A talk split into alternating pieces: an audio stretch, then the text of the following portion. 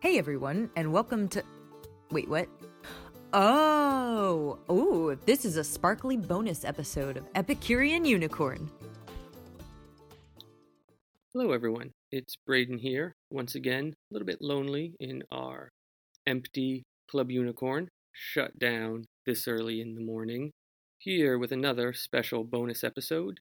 This week, wrapping up the end of the high holiday season for the Jewish people.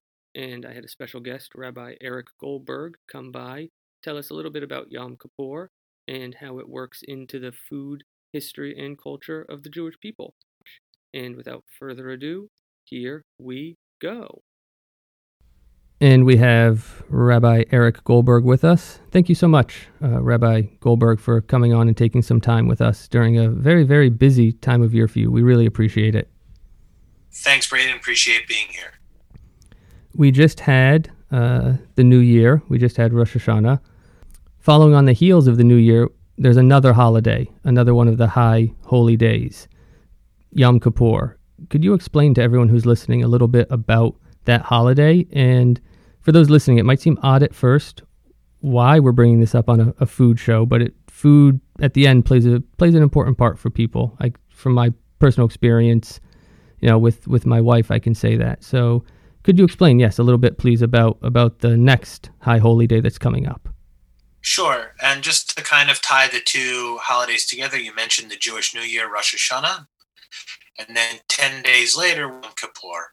And in Jewish tradition, the idea is during that 10 days, we kind of personally reflect on the year that has passed, the actions we've taken, the words we've said, ways we've treated people, and take a look at how we want to. Uh, one of the big words in in these 10 days in Hebrew is teshuva, which means to return. So, kind of, the, we want to focus on returning to the person that we want to be. And whether that's with other people or, or how we treat our our family, any of those things are important to what we do in our reflection over these 10 days. And traditionally, as well, there's an idea that God is also taking a look at the year that has passed and um, deciding what our fate will be for the future, for the next 365 days. So, Yom Kippur is a 24 hour period that comes at the end of those 10 days, uh, on which we fast entirely, no, nothing to drink, nothing to eat, um, with a few little bits of exceptions depending on who people are. For example, if people are um, need to take medicine in order to make it through the 24 hours, of course they're allowed to eat or drink if that is required. Similarly, um, people who are pregnant are able to eat and drink during that 24 hour period. So, kind of a, a, couple of categories of people who are able to eat and drink, but essentially, Yom Kippur, which means in English the Day of Atonement, is the day on which we fast and really focus on kind of the year that has passed. When the day is over and when you can now eat, when you can break the fast, are there any traditional ways that people would go about breaking the fast? Sure. So let me just take one step back to re- kind of let everyone know that one of the reasons we do fast, there are many, but one of the reasons we do fast is to remind ourselves as we feel those hunger pains throughout the day of other people, whether in our own community or throughout the world, who do not have food every day. And it's a reminder to us that one of the mitzvot, one of the commandments in Judaism, is to take care of those who do not have enough food. And so, as we feel those pains on during that 24-hour period of Yom Kippur, it's a reminder to us as we go forward to take care of those who need food each and every day in terms of breaking the fast, first and foremost, as I said, it's a 24 hour period. So we break the fast when the sun goes down. So it's a dinner type of meal uh, for most people. And the idea is, you know, every family kind of has their own traditions. There are some people who have a big meal and really kind of get together in a non COVID world with as many family members as possible. Um, there are other people who, after a day of fasting, don't feel like eating too much, so they'll eat something light or something that is of uh, you know a little something easier that goes into the into the system.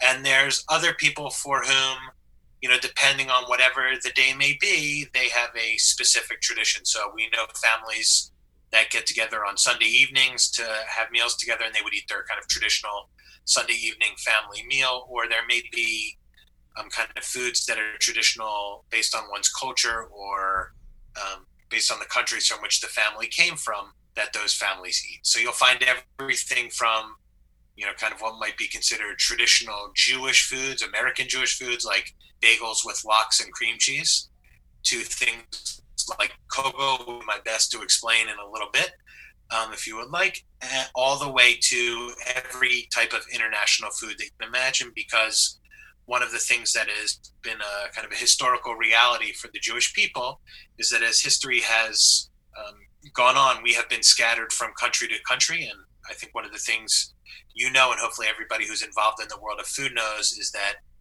uh, it's amazing to pick up little pieces of information and recipes from other cultures. And the Jewish people have done that as we've gone along the way as well. That actually leads me to a few thoughts, one of which is on and off topic, which is how we love to operate on this show. Have you ever gotten a chance? We're both located uh, in the Philadelphia area. Pre COVID, did you ever get a chance to go and eat at Abe Fisher down in Philadelphia? Uh, I, we know Abe Fisher very well. I will tell a small connected story. Oh, fantastic! Um, the first the first year of rabbinic school, we go to Israel for the year. We live in Jerusalem for the school year, and you know people are coming from all over the world, certainly all over the United States, to join us there. And um, people know, I think, that Abe Fisher, uh, Michael Solomonov is one of the people yes. very much involved there. Mm-hmm. And Michael's one of Michael's partners over the years is is named Steven Cook, which yes. people know yep. people know as well. So Steven's brother is a rabbi in the uh, in the Champaign, Illinois area, and he and I were classmates with each other. Steven's brother, so.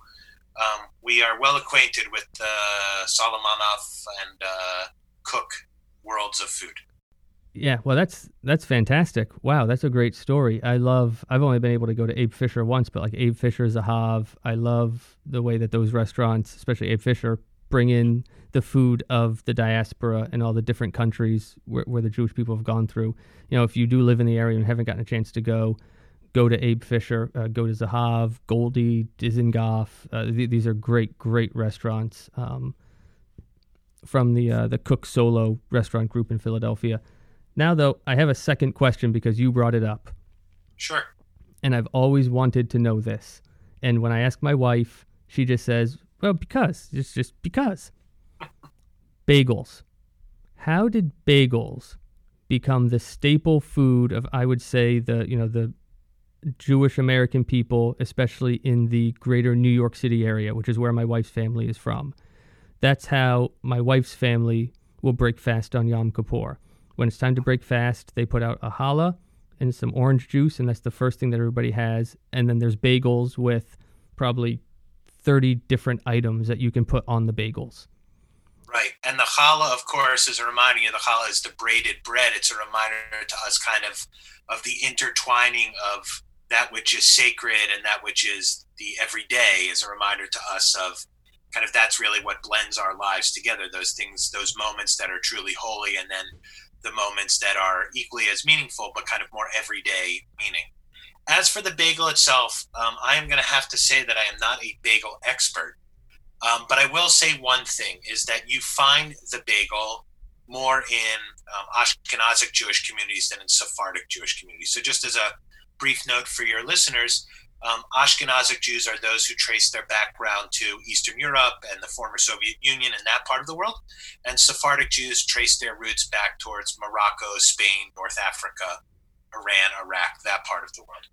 And so, you know, in the United States, there's a much larger Ashkenazic population than there is a Sephardic population. So, for a lot of our families here, um, who come from those backgrounds, including my own family, that was the way in which you broke any fast, celebrated any holiday, along with probably you know good old matzo ball soup and you know things like that. But the idea really was to have things like white fish and um, you know lox and kippered salmon and some of those other products that some of us love and others of us look at and go not for me um, but you know that really was you we can all uh, for those of us who have been in that experience can envision walking most likely into our grandmother and grandfather's house and on the kitchen table or the dining room table was the giant tray from the local deli that had all of the things that I just mentioned there, the blocks of cream cheese, the olives, the pickles, all that kind of stuff. And but as to why the bagel made it as compared to another type of bread, I, I honestly cannot give you an answer to that question. No, that's still that's a really interesting answer because we see that in a lot of the food uh, is that it does seem to depend on where the people came from. You know, the type of food that my wife would consider Jewish food is really American Jewish food, whereas like the restaurants that we talked about earlier, say Zahav, that's really Israeli food. That's the food you know from Israel, which is different than the the type of food you wouldn't necessarily go into Zahav and find bagels, right? It's a it's a completely Correct. different type of food.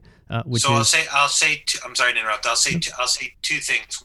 One is in Israel, that percentage of Ashkenazic and Sephardic are much closer to 50 50 than they are here in America, where Ashkenazic tends to be a more dominant um, group of people in terms of numbers of people in America, numbers of Jews in America.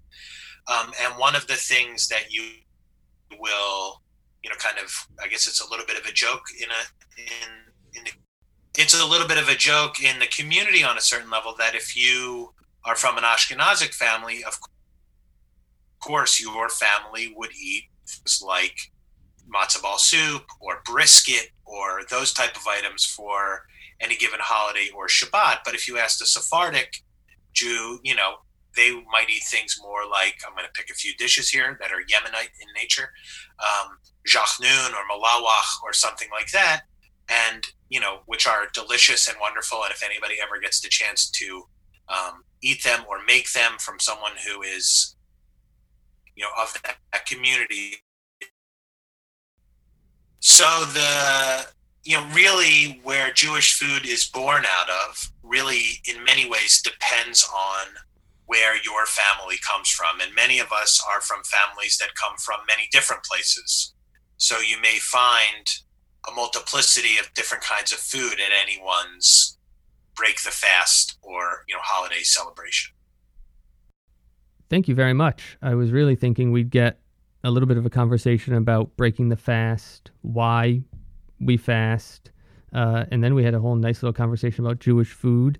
And I've learned a few things about why the uh, the food is the way it is. I never really thought about where the people actually came from and the percentage of those people in the various countries. Even though it was uh, something I knew, I never really thought that much about it. And I really appreciate you bringing that forward and reminding me that there's always something beneath the surface, that there's always more to the question or more to the story to really understand any group of people and their culture and their food. So thank you very much for the, the really interesting conversation. I, I really appreciate it. Thank you so much. As we say in Hebrew, Gamar Chatima Tova. May we all be get a good stamp for this year, and may we have a wonderful, as we say, 5781. That's the Jewish year this year, and uh, Shana Tova. Thank you very much. Take care. You too.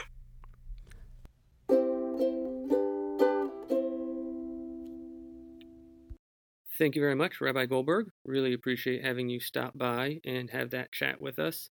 Please remember if you are a listener and you have a food culture and a food history that you would like to share, please reach out to us.